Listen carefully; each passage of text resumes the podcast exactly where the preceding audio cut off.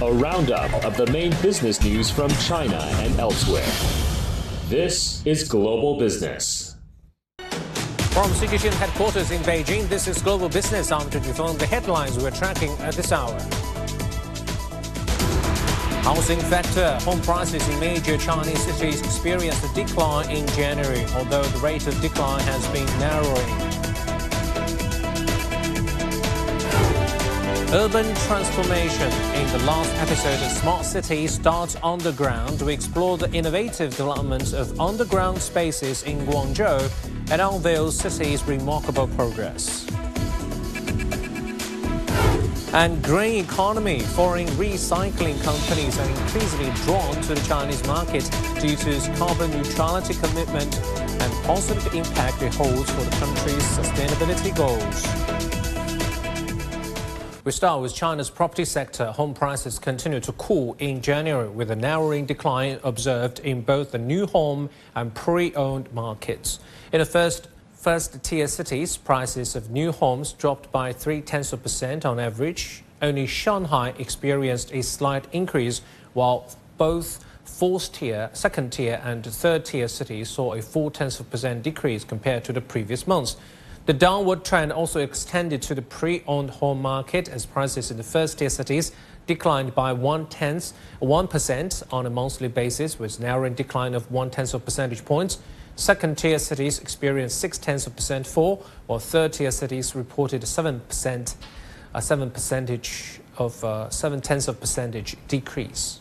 My colleague Sun Ye is in downtown Beijing to provide a detailed breakdown of the measures taken to boost the housing market during the Chinese New Year holidays and the response of cities to these policies. Sun Ye, uh, could you provide an overview of the major measures implemented to boost the housing market during the Chinese New Year holiday? Hey there, Junfeng. We have seen efforts to stabilize the property market, and it is expected more measures to boost housing market is coming along, and this is only the start of Chinese New Year this year. Now, the latest and biggest lift this week for the housing market is the 25 basis point cut to over five-year loan prime rate. That is the biggest LPR cut ever by the central bank. Now, many lenders base their mortgage rates on the over five-year LPR. And Tuesday's cut has made the home mortgage rates approach historic lows. And the Chinese New Year holiday period, uh, that is the mid-January all the way until now, had seen more measures to shore up the housing market. On January the 12th, the Ministry of Housing and Urban Rural Development with uh, financial supervisory authorities issued a document on establishing a coordinated uh, mechanism for urban real estate financing. And by the end of January, the first batch of projects to get financing support have been named. And then China's five major state-owned banks disclosed that over 8,000 projects are eligible for that financing support. And analysts in the uh, industry has said expected it's expected that more projects will receive financing support and that buyers could have their expectation stabilized. Junfeng. Right. So yeah, it seems uh, cities at different levels, you know, both the first tier, second tier, and third tier have been quick to respond uh, to these policies in recent weeks. Can you elaborate on these actions taken by these cities? Right. Uh, let's first go back to the end of January, where uh, the Ministry of Housing and Urban Rural Development has said each city could employ fine-tuned and targeted strategies to adjust its own housing market. And we have seen uh, responses very soon, especially for China's biggest cities, uh, who are quick to lose their buying restrictions. Uh, Guangzhou had been among the first to respond, canceling its restriction on purchasing houses of more than 120 square meters and Shanghai had also changed its housing purchase restriction policy. Now it's supporting non-local single people to buy houses. And Shenzhen had since canceled its requirement of years of residence and social security for home purchases. And here in Beijing, the capital city where everyone is watching for its moves, one of its key uh, districts, Tongzhou, had also lifted some of its restrictions on buying houses since then.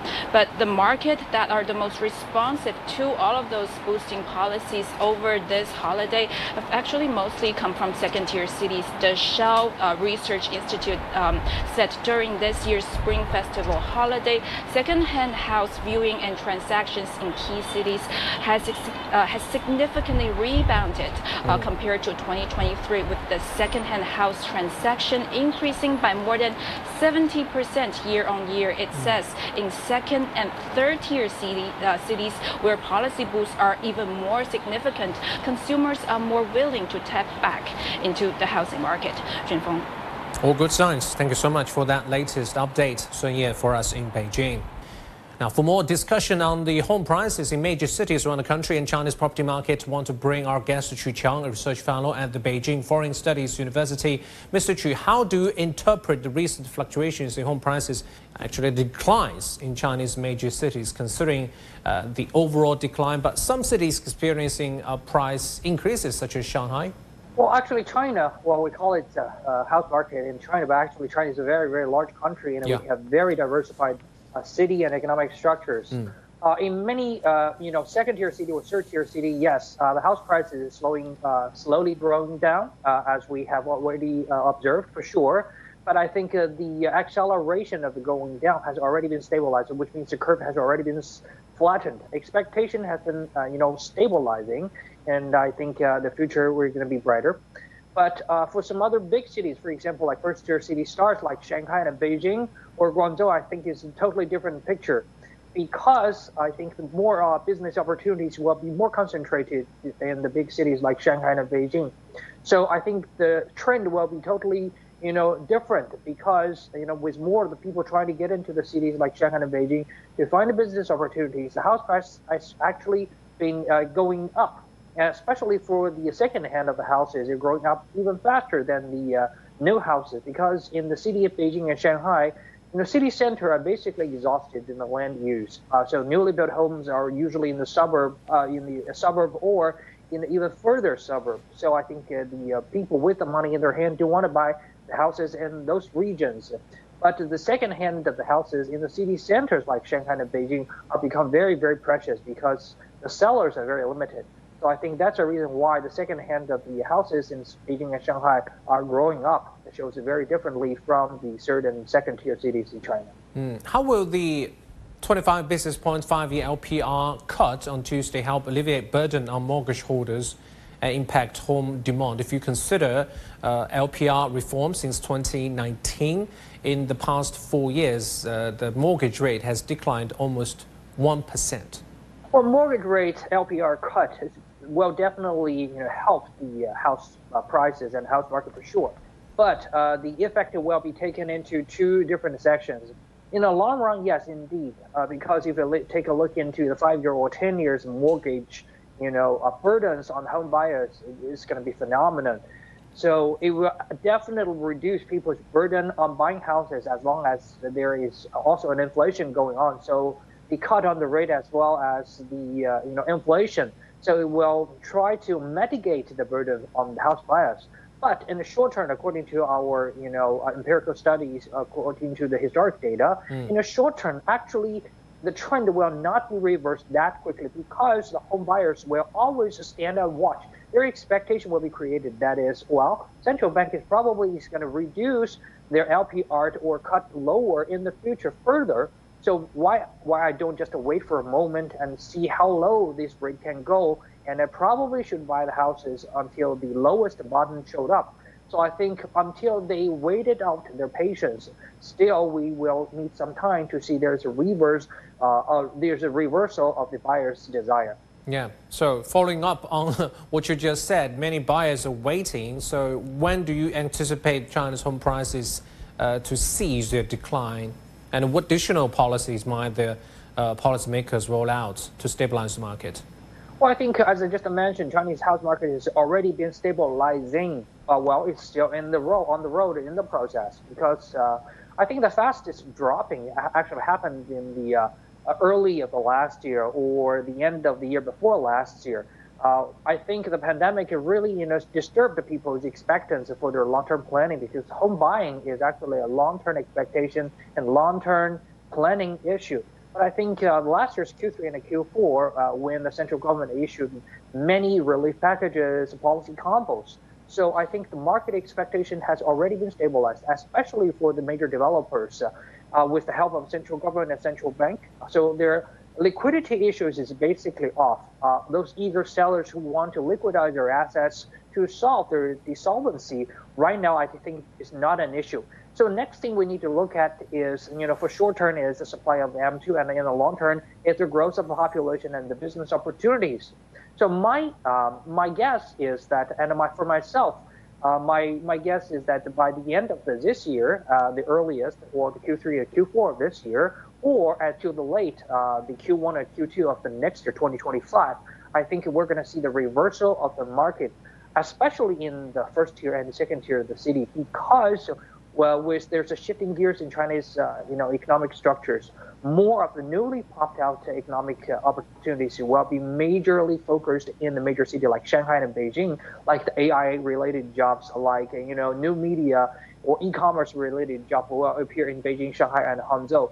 So those cities' house market will be revived first, and later come after with some other cities. Right, and um, we know that the U.S. Fed is going to cut its rates in uh, probably in July, and it's widely expected China may follow suit by cutting its benchmark one-year LPR, which is the, um, the rate used by uh, private consumption and uh, private company uh, borrowing. So under which conditions do you think China would follow suit in cutting rates?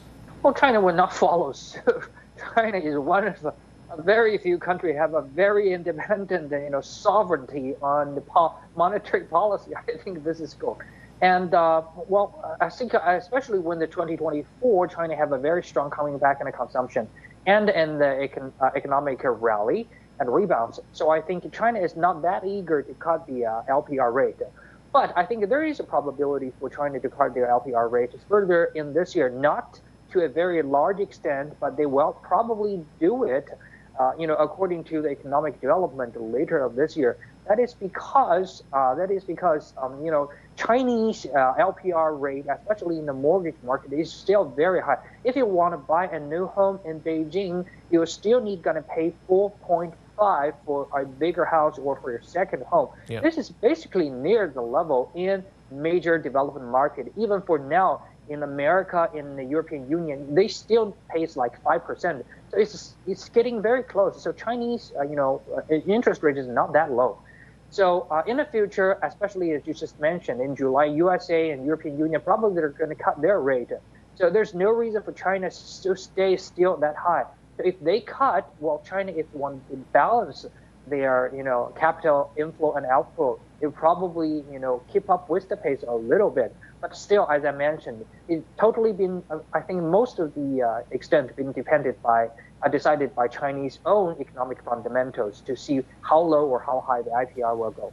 Thank you so much. Very interesting insights from Mr. Chu Qiao, Research Fellow at the Beijing Foreign Studies University. It's always a pleasure talking to you. The world economy as we know it is about to change. Global business reports highlight emerging markets, developing countries, and dynamic sectors worldwide we feature top analysts and newsmakers to provide perspectives on every facet of business. From an on-the-ground perspective, we provide you with balanced and objective assessments. Fast, sharp, and insightful. Global Business. Only on CGTN. Earlier this month, Chinese uh, President Xi Jinping highlighted the importance of developing new productive forces to drive high quality development. And among these new productive forces, data stands out in a digital area where it encompasses various aspects of businesses. However, accurately valuing a company based on its data isn't always straightforward.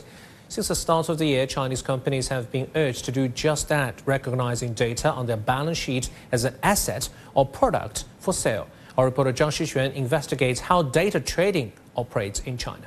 Where we go, what we buy, who we are. To someone, we are data. We need data. Data is the oil of the 21st century. If it's regarded as critical as crude, it's going to be valuable and serve as a foundation for a wide variety of businesses. Data has been increasingly important in this era China's digital economy was worth more than 50 trillion in 2022, ranking second in the world, and accounted for more than 40% of the country's GDP. China, yes, goes through with a very unique ways, quite different with the other countries. Typically, uh, quite different with the US and Europe. This is Tang Qifeng, the general manager of the Shanghai Data Exchange. Amazon have a data marketplace. They listing about uh, like uh, three to four thousand, include uh, satellite mapping. Every year, I think they will generate about like 10 billion US dollar for the marketplace. But for China, we use uh, another way. In a country like China, with 1.4 billion people, there is a mountain of data out there. Let's start with a look at the nation's vast road transport network. The expressway toll collection system collects more than 10,000 different data points. The data accumulated every day is calculated in petabytes. Is this the largest volume anywhere in the world? What does that mean? China has the most highway mileage, 178,000 kilometers, ranking first in the world. China has more than 11,000 toll gates. When a car passes the ETC, the system collects the information from the license plate, whose car it is, the mileage, the time, the direction, and the charging fees. Banking, insurance, and logistics. They're from a road transport data service provider in Shanghai. Our data products have been accessed more than 20 million times in less than a year. How should data be shared? And what protections are in place? To get the answer, I visited a road transport data service provider in Shanghai, one of the companies responsible for issuing electronic toll collection or ETC cards, which allow non-stop passage of freight vehicles on expressway. In the past, traditional financial institutions were hesitant to enter the road cargo transport industry. They think of it as high risk. There were internet platforms offering loans with annual interest rates over 30%. Now, some banks are cooperating with us. They can get logistics operation information and get data support after loan issuance.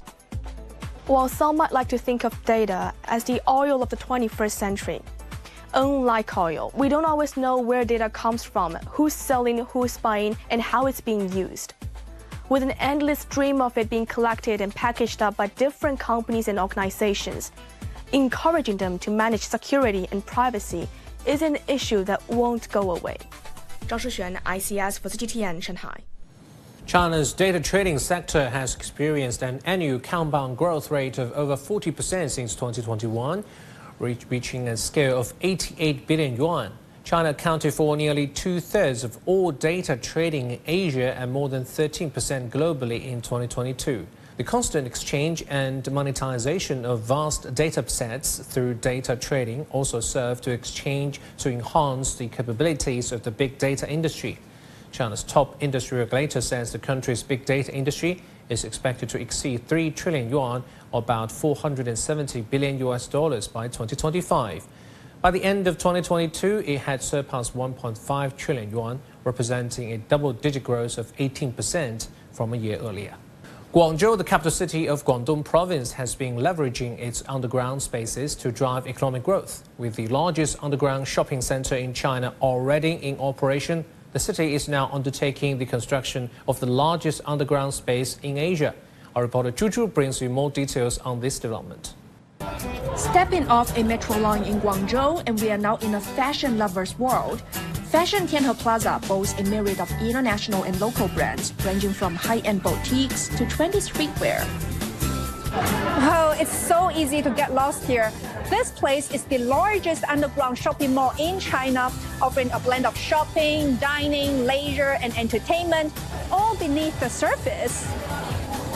Covering an area of about 20 soccer fields, customer footfall here reached over 45 million in 2021.